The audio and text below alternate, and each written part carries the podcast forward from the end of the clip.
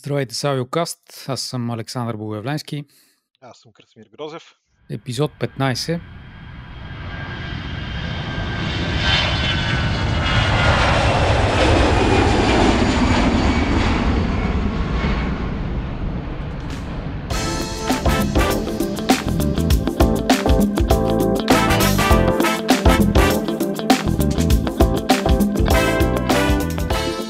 Нещо започваме да поддържаме темпото, което на мен ми харесва. Е, обещали сме поне 4 епизода в рамките на 22 година, така че почти ще ги изпълним според мен. Май това е четвъртия, между другото. Според мен ще преизпълним многократно плана, както обичаха да се изказват на времето, но всъщност... до 4 години, да. Да, тук ще стане петилетката всеки месец почти ще се преизпълнява. Повода да се чуваме по-често не е само наличието на огромно количество авиационни новини, но и все по-нестабилната ситуация около нас, която така или иначе беше не особено стабилна покрай пандемията, сега се доизостри допълнително и това си говорихме преди малко, че няма как да, да не маркираме някои от а, актуалните теми, свързани с а, авиационната среда, разбира се.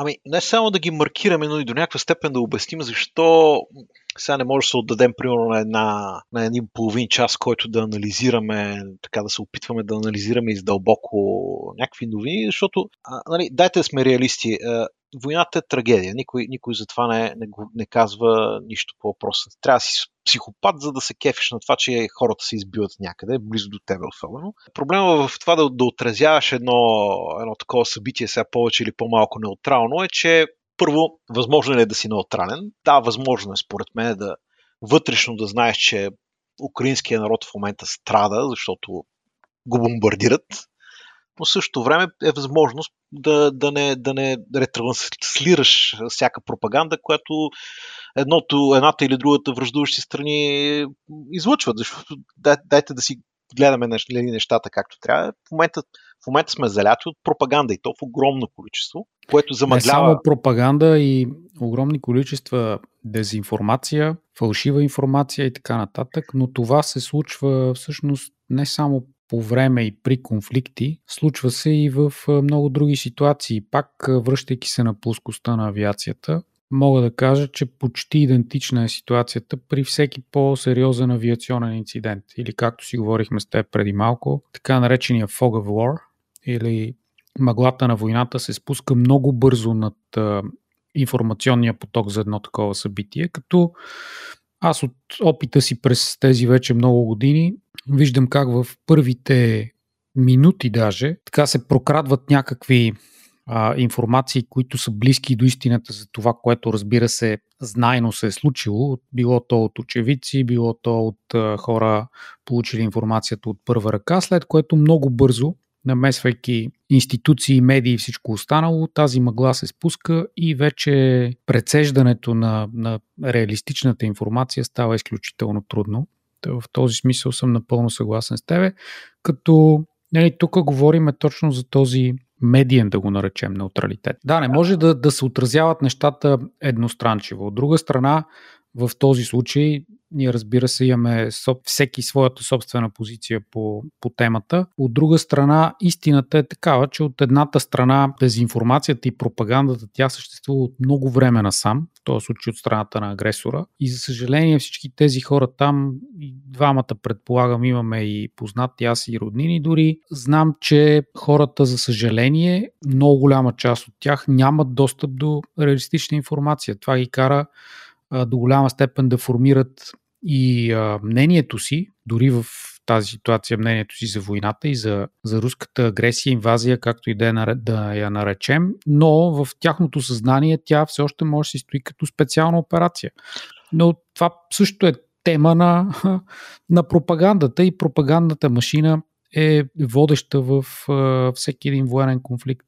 Ами, виж, ето давам конкретния пример. Излиза един български вестник така, в онлайн изданието си, разбира с огромна, огромно заглавие. Ето Ан-225 Мрия е разрушен от руснаците, от руската страна. Те, те го бомбардираха, те го запалиха, те го унищожиха. Сега, кой унищожи самолета? Какво точно стана там на летището? Обективно нито ти имаш информация, нито аз. Тези, които знаят, със сигурност си мълчат, защото все някой е виновен. Тоест, все някой е стрелял този снаряд, който е запалил самолета. Самолета беше изгорял. Нали. Той един малък пожар е достатъчен, като никой не го гаси, да унищожи самолета за няколко минути. Всички го знаем. Но този опит да си обективен, за съжаление, не винаги, не само, че не винаги някой го оценява, не винаги някой го, го и търси. Каквото и да си говорим, в момента българина, нали, българите, както обикновено сме се разделили са на два лагера, псуваме се един друг и всеки си консумира пропагандата, която на него му е, му е изгодна. Едните, едните казват, ето тук духа на Киев е свалил 20 и косур руски самолета, другите, другите обясняват, той Владимир Владимирович спасява нали, от нацисти украинците и така нататък. Нали, двете страни се замерват с пропаганда, всичко е много готино, докато не, не се стигне нали, до момента, в който ти се опиташ примерно ти като журналист или ти като медия, или да се опиташ да, да, да кажеш, бе, дайте да видим какво реално става, какво реално знаем, какво реално не знаем, нека, нека да ни е срам да кажем, ето ние не знаем какво се случва в тази или оная тема. Аз лично не знам кой унищожи мрията. Да, всъщност за мен също беше изключително трудно. Както каза като журналист, аз направих едно телевизионно така включване по темата, тъй като преди време бях записал историята на този легендарен самолет Ан-225 а, и в този случай ние не можем обективно да кажем все още, едва ли ще може да кажем преди края на конфликта, какво точно се е случило и кой носи а, непосредствената отговорност. Като цяло отговорността е ясно кой носи. Носи агресора в случая. Защото ако нямаше агресия, нямаше да се стигне до бомбардировки на летището, сражения там и така нататък. Факта обаче за нас, който е важен, е, че е загубен единствения самолет по рода си, който едва ли ще бъде възстановен. Имаше а... такива заявления от украинска страна. Да, ние тук ще ни трябват няколко милиарда. И може и да го възстановят. Няма да струва толкова. Но има ли, има ли смисъл? Има необходимост от такава машина със сигурност. Тя изпълняваше много полети, аз съм го виждал на живо. Безценен в, в този смисъл за превоз на извън габаритни, да ги наречем, товари и всичко останало. За мен специално има гняв изпитвам в душата си от това, че беше унищожен този самолет и отдавам това като вина на а, старта на войната. Аз гледам малко по-поетично на въпроса. Първо, този самолет не е нито руски, нито украински. Дайте, дай, да си го кажем. Да, така. той е съветски. Той е съветски. Той е създаден от една огромна империя, която вече не съществува. От всички кътчета на тая империя, от Казахстан, Узбекистан, от uh, Русия и така нататък, в Украина сглобен накрая. Този самолет си отиде заедно с същата империя, която си отиде. Ако помниш, преди 20 години на совалката Буран, нали, която един път е летяла автоматично в космоса, падна един покрив на главата и тя приключи. И Мрията и Бурана, те са едни брилянтни инженерни постижения. Няма какво да си говорим. Брилянтни инженерни постижения на тая съветска империя, която вече не съществува. А, до някаква степен, ако гледаме, пак казвам, малко по така лирично на ситуацията, те, тези произведения, инженерни произведения отиват в небитието, както някога тая империя си отида в небитието. Да, да, ма не си отишла. Ето, виж сега Dark Forces искат да я върнат. значи, дълбоко не съм съгласен с това, нали? Но да, да не изпадаме в геополитика, няма, няма да му излезе Точно край. така. А... Добре, кажи тук сега какво се случва последните дни, защото това е което ги интересува хората и после ще имаме коментари. Вие защо не коментирахте темата за изтребителите? коя, изтребителите, де, че ги даваме, ама няма да ги даваме, ама дет ги искат, ама дет не ги искат. Нали, е, е... Много добър пример за, за фалшива, и, фалшива информация, дезинформация, ако щеш, ами... пропаганда и всичко останало. Беше това а, разпространено във Фейсбук. То всъщност картинка беше, мисля, с всевъзможни текстове към нея, в която беше направено представяне коя от източноевропейските държави с колко руски самолета разполага. Нали, отделно, че ни изкараха голяма сила на въздушно отношение. Ние сме голяма сила. Аз, аз да, с, с там описаните аз бройки. това, че ти не знаеш, че ние сме голяма сила. Относно дезинформацията, ето ти добър пример. И всъщност след изказването на Жозеп Борел по темата, като че ли ами... заглъхнаха нещата за малко и сега вчера... Не, не, малко, точно обратното. Значи, те нещата тръгнаха точно от господин Борел. Не, заглъхнаха официално я предвид, докато се освестят държавите какво се случва и всъщност... Той е по една среднощна едва почти е пресконференция. Той на една, пак казвам, среднощна почти пресконференция, той тръгна да да обяснява там, обаче го обясняваше по един такъв начин, че аз трябваше много усилия да, да вложа, за да разбера какво той иска да каже. Но от това, което се разбра от неговите думи е, че някаква европейска държава има намерение да дава съветски бойни самолети на Украина. Окей. Okay. Всичко хубаво. Веднага Twitter, деца вика, избухна, защото е много, много ясно е кои три а, държави от Европейски съюз имат съветски бойни самолети. Те са България, Словакия и Полша. Съответно, започнаха нали, да България има това, Полша има онова и така нататък и така нататък. След това... Имат МиГ-29, имаш преди, защото да, да, имаме и... има, и друг, има и други съветски самолети. Имаме и Су-25, нали? това беше да. казано. Да. Ние имаме Су-25. Има Сута и Мигове и в Румъния, например, но са други модели. А, в Румъния нямат а, Сута и Мигове, а, имат МиГ-21, но нали, тук оговорката е, че... И да, да, е МиГ-21, да. за него говоря. Оговорката е, че и Су-22. На, на Украина трябва да, да, да, да й се даде техника, която тя в момента експлуатира, за да е по-лесно. Нали? Докарваш самолета, почва да го ползват. Така.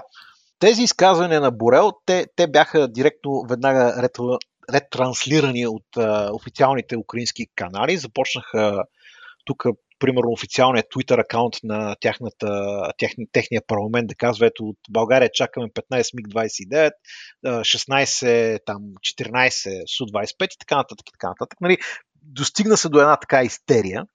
Примера Петков се появи и каза, не, не, абсурд, такова нещо няма. Но, но на заден план беше ясно, че всъщност Польша има някакво желание да реализира нещо такова, т.е. да, да предостави част от бившите си съветски самолети на Украина. Обаче това не е толкова лесно. Не е толкова лесно, нали, тия самолети да, трябва да излетят от, да излетят от Полша и да каснат в Украина. Ами какво става, ако между тия двете моменти някой ги нападне, ги унищожи, ами ако поляци ли ще летят с тях, ама украинци ли ще летят с тях. Не, те ако излетат, имаше съвсем а, директна заплаха от руска страна, че самолети излитащи от чужда територия се смятат за вражески, съответно намеса в конфликта на съответната държава. Тоест единственият начин те да бъдат предислоцирани е по земя, да ги качат на някаква тир, влакова композиция, разглобени, полуразглобени, каквото искаш, няма друг вариант.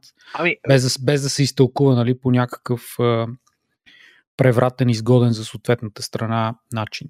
Ами, Полша, това, което нали, в един момент каза, е добре, окей, ние, ние няма, това нещо не го виждаме как ще стане, т.е. да излетят от Полша тия самолети, да ги пратим в, в Украина. И, и така, докато американската страна в същото време казваше, о да, да, ние даваме зелена светлина, който иска да им подаря самолети, нека им подаря самолети, но в същото време, нали, пак малко спекулираме, влизаме в една, едно такова гео, геополитическо спекулация, стил, а, аз съм експерт във Фейсбук, който вчера всичко разбирах за вакцини, сега вече разбирам всичко за Украина. Та, тая спекулация, ако, ако, ако я кажа, мисля, че поляците просто не им стискаше сами да, да го направят това нещо, т.е. сами да инициират ето, това, е, това е видимо. То, ти го да. маркираш като спекулация, но е видимо. Да, ние ви ги подаряваме уж на, на Съединените щати, ще ги пратим не, не. в Рамштайн, база в Германия, нали? Чакай вие си оправите после. Това нещо, това нещо стана буквално вчера, на 8 март, на връх празника. Е, аз, да. да, аз пеших нещата малко, fast forward, няма какво да разказваме цялата предходна история, то ясно е, че това беше финала и тук вече реакцията на щатите е много по-интересната. Всъщност аз бих използвал думата изтъргува за това, което Польша се опитва да направи. Польша се опита да търгува, обаче американците им казаха, вижте, аз, ние тази сделка не я взимаме, оправите се по друг начин. Да, да ги изтъргува обаче за, срещу F-16, с каквито тя вече разполага и то не малко. Те са оперативно готови, използват се, имат съответно подготвени пилоти, техници, всичко останало, инфраструктура и така нататък. Ами, да, което са... говори колко неадекватно е да се а, изтерясва тук в България, как, ама давайте ги нашите самолети. И ние с, с какво ще пазим небето точно? Виж, а, нещата имат един много прост, едно много просто, поне за мен е политическо изражение, вътрешно политическо изражение в България.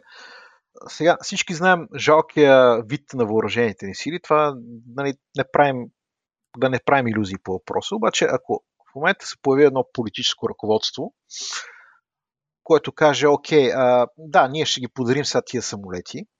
България съответно остава без изтребителна авиация или без бойна авиация, кои са 25 подарим. Как това нещо ще се отрази нали, всичките ти говорещи глави? Нека, нека с някой седне и излезе и каже, добре, как всичко това ще се отрази в чисто вътрешно политическо измерение. Дали някакви хора няма да почнат да казват, бе, ние много, с много надежда ги посрещнахме тия новите, ама ай си ходят.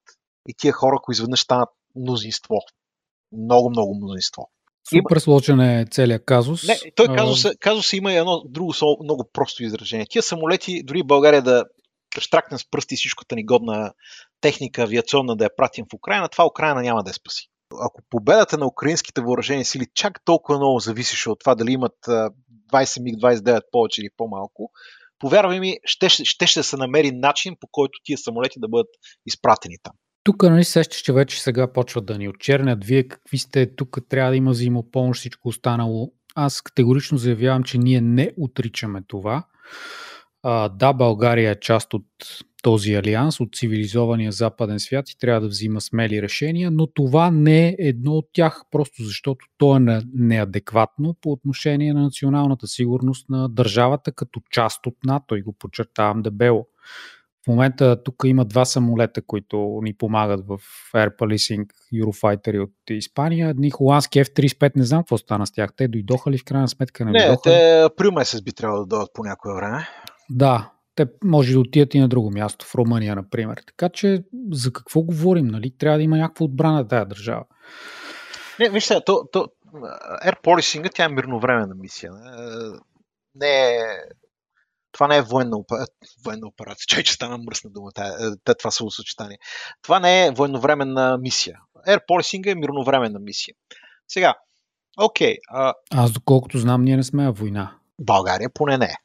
Еми да, значи нормална мирновременна мисия. Да. Ако България не може да изпълнява тази мисия, трябва да ангажираш някой от съюзниците си да, да върши тази работа. И, според мен е по-добре да си я вършим в момента сами. Пак, пак казвам, ако сложиш на една страна плюсовете от едно такова решение, които аз почти не ги виждам, освен едно чисто такова, нали, с зажабата вола и подковаването се сещам, и минусите, особено във вътрешно-политически план, аз виждам основно минуси.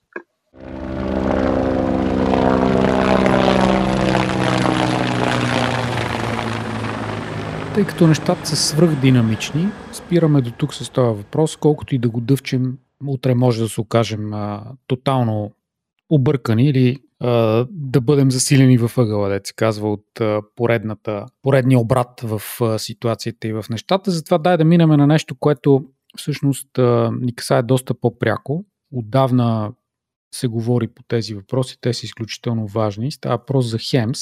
Гореща тема, която все по-гореща става, в същото време се пренебрегва. Ние имаме време въобще. Големите глобални събития. Трябва да имаме време. Този епизод и, за, да, за нещо такова. И, и, и, да, и ще трябва да изговорим, защото наистина е важна и защото а, да, хора умират във военен конфликт днес не много далече от нас, но хора и в България продължават да умират поради а, липсата на елементарна инфраструктура и възможност за, за реакция, за спасяване по въздуха. Ето сега дори сезона е такъв, че и в момента вали сняг. Той е як сняг. Тук истинския въпрос е при един такъв сценарий, който ти начертаваш, тази система за Хемс би ли могла да помогне или не би, ли, или не би могла да помогне. Защото ако си представим, че някъде, примерно в Пирин, някой турист някъде падне, потроши се, не може да се придвижи сам, почне едно търсене да го търси планинска спасителна служба. Това, че имаш, примерно, дежурен въртолет линейка на летище София, това нещо ще ти помогне ли в тази мисия? Не, ти си прав. Аз малко завъртях нещата в друга посока. Ние говорим за Хемс, не говорим за САР. Нали? Едното е да, да, раз, да, да разшифроваме абревиатурата. Абревиатура, да. Да, HEMS буквално означава Helicopter Emergency Medical Services, т.е. Мед, медицинско помагане, спасяване или превозване по въздуха. Спешна Линейка, както писаха да. наши, някои наши медии. Докато SAR е Търсене, Search and Rescue Operations, което е търсене и спасяване. И да, в примера, който дадах аз с планета, това е адекватната система, не толкова Хемса, но да кажем имаме пострадал там, той трябва да бъде извозен спешно, тогава се намесва точно тази хем система или катастрофа на пътищата нали, по нашите невероятни магистрали и първокласни пътища, за които плащаме винетки, толове и кой знае какво значи, още. Няма, няма да говориш срещу магистралите. Неща. Много черни точки станаха. Вече се значи срещу магистралите говорим. Тук не искаме да даваме самолети на Украина, ще ни забранят. Да, но така, мисъл, съвсем продължавайки да си пишем черни точки, казваме това, че Хемс няма да реши проблемите с колапса на системата ни по здравеопазване, ако щеш. Ами, аз мисля, че. Само ли по спешната помощ? А, аз мисля, че е хубаво тая тема да я маркираме, дори може и не чак толкова издълбоко, колкото е написана в сценария, защото все пак времето тече. Защото да не забравяме, да, трагедия е това, което се случва в Украина. Силно се надявам тая трагедия е възможно най-бързо да приключи. Обаче през това време нали, цялото обществено внимание е забито там, докато държавата ни, тя си има един дневен ред.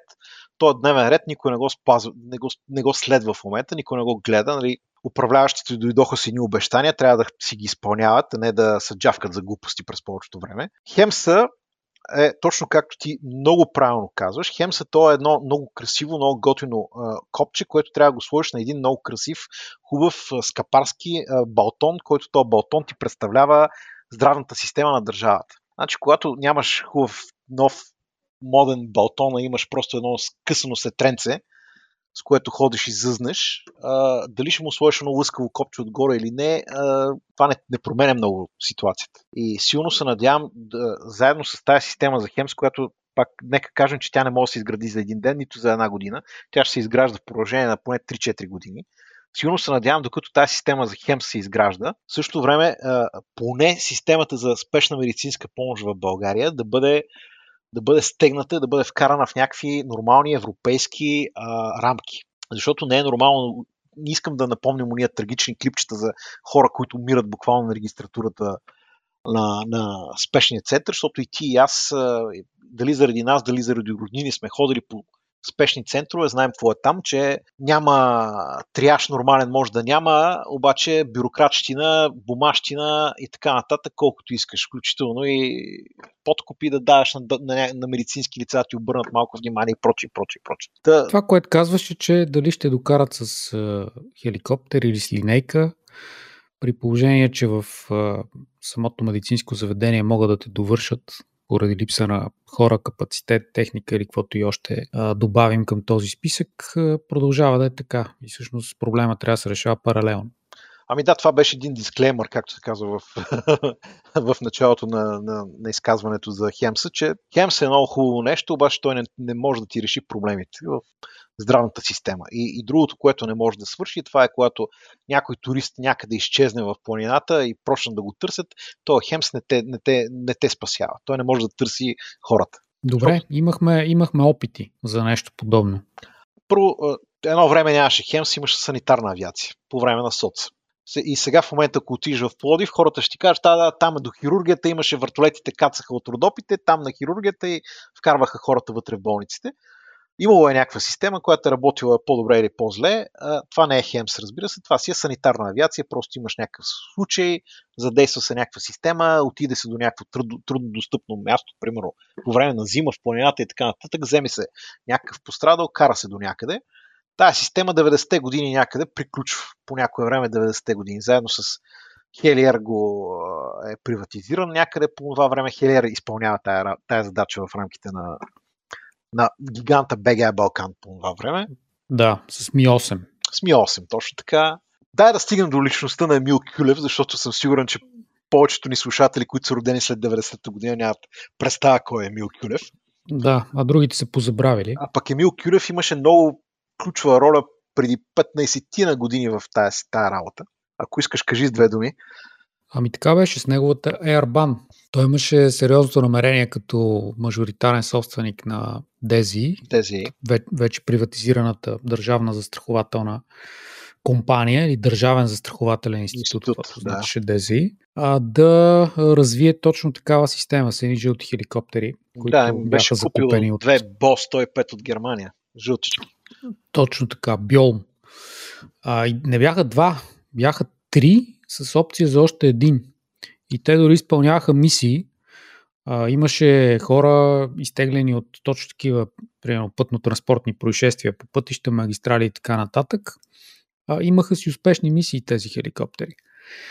Та, това може би беше една от първите подобни, то основно частни инициативи да. за развитие на подобна система, която да е свързана директно с естествено DZI. Нали? Да. Интересът е бизнес и частен, така че хората застраховани в, в DZI да могат да разчитат на една допълнителна сигурност То. за тях, сключвайки застраховка, че в рамките на, на българската територия и при подобни инциденти ще могат много по-бързо да отреагират съответните служби, те да достигнат и да получат адекватна медицинска помощ. Тези хеликоптери са добри, само да маркирам чисто технически, защото вярвам, че на слушателите ни това е интересно. Бяха и оборудвани с базово оборудване, разбира се, не кой знае какво, а, но напълно достатъчни за това да станат един вид пионери на изграждането на съвременна, адекватна инфраструктурно подредена подобна система за а, авиомедицинска помощ в България. Само да сложим времевата рамка, това беше 2004-2005 година. Тези вертолети... Да, в рам, толкова, да. в рамките на 2-3-4 години, след да. което самия Кюлев беше разстрелян по-късно. Още няма нито задържани, нито официална версия за това убийство. Съвсем тук ами, наблизо в София на булевард България посред бял ден. Така, точно тогава, 2005 година, примерно е било септември месец, август по-скоро. Аз правих едно интервю с а, тогавашния шеф на Airban, който човека напълно откровенно си каза ми тя авиокомпанията в момента само губи пари, но да е жив и здрав господин Кюлев, защото той ни поддържа и има някакви идеи за нас. Кюлев го застреляха в края на октомври 2005 година, т.е. примерно два месеца по-късно. А, авиокомпанията приключи няколко години по-късно мисля, че разформироваха реално. Разпродадаха вертолетите. И да, така. те реално приключиха много скоро след това, защото очевидно имаше хаос в самата компания, финансирането е спряло и хеликоптерите просто си търсиха реализация на пазара. Но, но мисля, че в е, една от версиите там на една от частите им прият на непобедимите ги е, едно от ботата поне беше, беше главен герой вътре, ако се налъжа защото те са снимани в България все пак. Както и да е. Пробваха се тия въртолети да им намерят някаква работа, но като, като те не са в рамките на една система, а тогава държавата не се интересуваше от правене на системи, а Дези не, не беше точно това, което трябваше да бъде, нещата приключиха доста бързо. Мисля, че мисля, че 2007-2008 година ги разпродадаха тия въртолети. И продължението. Продължи. То се случва някъде 2013 година, тук ти можеш да разкажеш вече, с а, опита пък на Helier да направи нещо подобно, като альтернативна система с а, техните аугусти. Ами 2013 година Helier, авиокомпания, която би трябвало да говори на всички слушатели достатъчно, те купиха две Агуста 109, преди това използвани в Швейцария от Рега, този оператор, който извършва точно и хем си до някъде and Rescue. Та те си ги купиха тия двата вертолета. Те бяха употребявани на немалко години, но напълно адекватни и към планинските условия на България, и като оборудване и така нататък. И така нататък. Аз си спомням, че имаше една пресконференция, която беше някъде юни-юли 2013 година, на която Жоро Спасов, който е собственик на Airban, на Helier, той на тази пресконференция каза, ето ние тръгваме към това да възстановим а, санитарната авиация в България, която не функционира от много време. Той искаше да продаде, нали, кавички продаде тази идея на държавата, държавата да дава някаква фиксирана сума, срещу тази фиксирана сума авиокомпанията да осигурява 2, 3, 4 места, от което да дежурят вертолети, да из... в рамките на системата на 112. Държавата тогава и кабинето Орешарски, след това и Борисов 2, който дойде, абсолютно не се заинтересува от тази опция а, Хелиер се опита да прави нещо през друг застраховател, голям Лефинс, там да се предлагат едни допълнителни застраховки към, примерно към гражданската отговорност, която да, да ти осигури медицинска евакуация по въздуха и така нататък и така нататък, но в крайна сметка да, това нещо не се случи. Те и се предлагаха в продължение на няколко години. Да, но не се случи като, нали, като устойчив бизнес модел. Сега, да. Хелиер направиха през годините, може би сега ако са напъна, да, бих, бих казал, че са направили около 20 акции, които спасяваха в планината и то реално спасяване на потрошени туристи, скиори и така нататък, карани тук до, до големите болници в София обикновено, обаче, пак казвам, модела, бизнес модела с застраховките не работеше, а държавата и, и, и нека ги изборим и Орешарски, и Борисов втория, и Борисов третия, те не проявиха никакъв интерес към това нещо. 2018 година. А... Не просто никакъв интерес. Аз бих го нарекал тотална незаинтересованост и пренебрежение дори към, към подобни проекти. А, ги с ръка, как това не е важно в момента за, за държавата.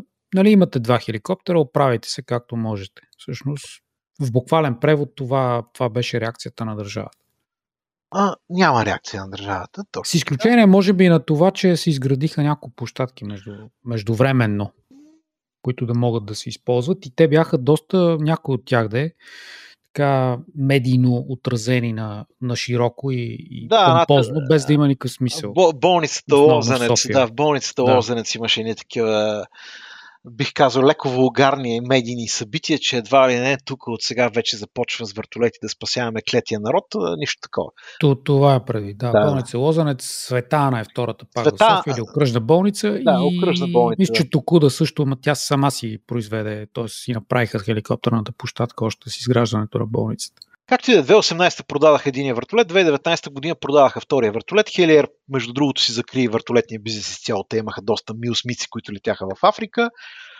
Туриха кръст на това нещо и продължиха по други бизнес дела, а държавата се оказа, че вече няма и дори тия двата вертолета, които бидейки дори извън система, все пак вършиха някаква работа. И 2019 година, в края, в края на 2019 година се случиха две събития, които според мен генерираха а, така една обществена енергия, която в крайна сметка докара, доведе до това, че сме в, поне в момента на пътя, по пътя на изграждане на тази система.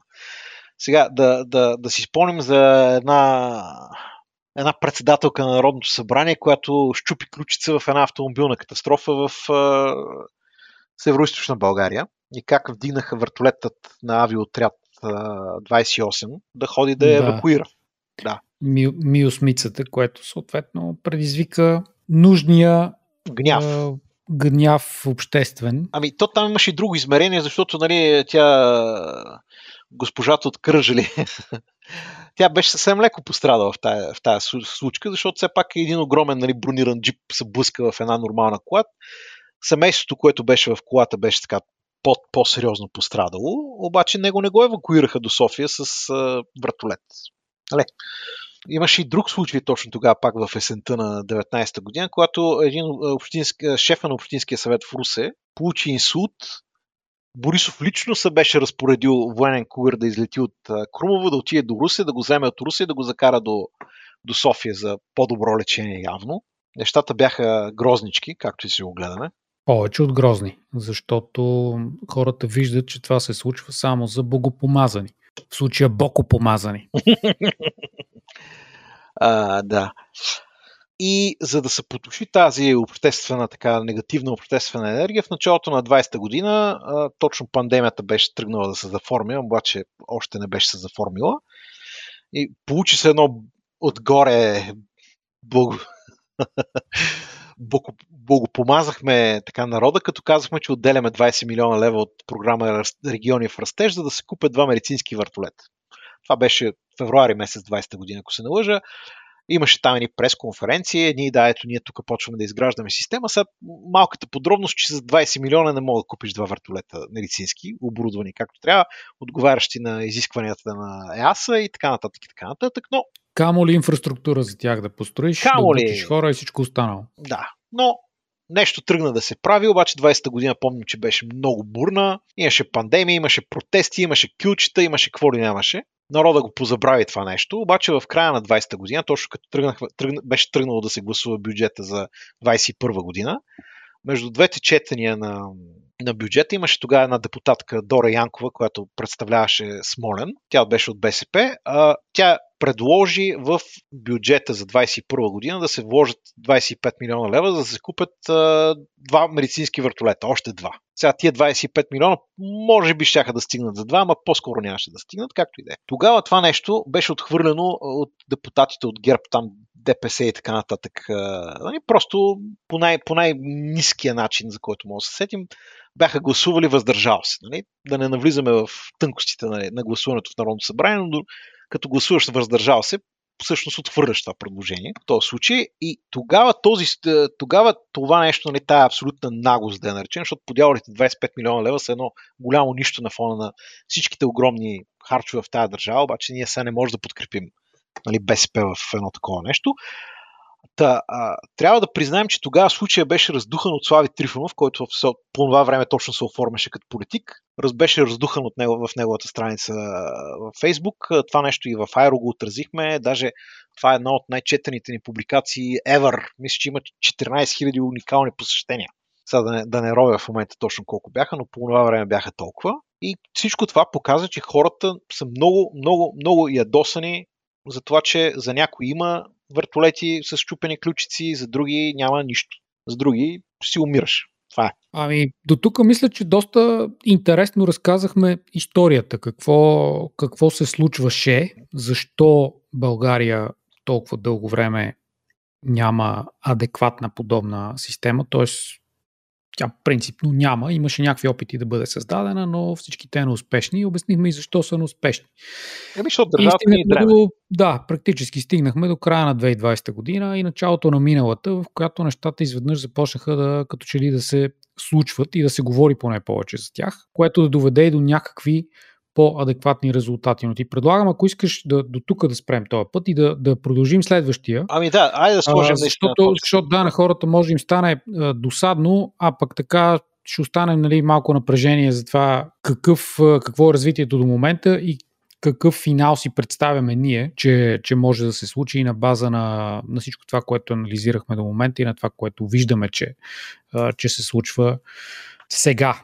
Така че ще може да отговорим и на, предполагам, на лежащите въпроси, а какви са тия жълтите хеликоптери на, на летището, какво се случва, ще има ли тия 25 милиона лева или ще, ще са повече, ще има ли площадки за спасяване или не и така нататък. Да, така че предлагам това да бъде как да, да, епизод 16, например. Абсолютно. Тоест, приключваме историята до тук, повече следващия път. Авиокаст може да го слушате във всички популярни платформи, както сме си говорили нееднократно, от Spotify, през iTunes и Доколкото виждам, най-много ни слушате в YouTube. Лошо няма, ще записваме и видео за напред.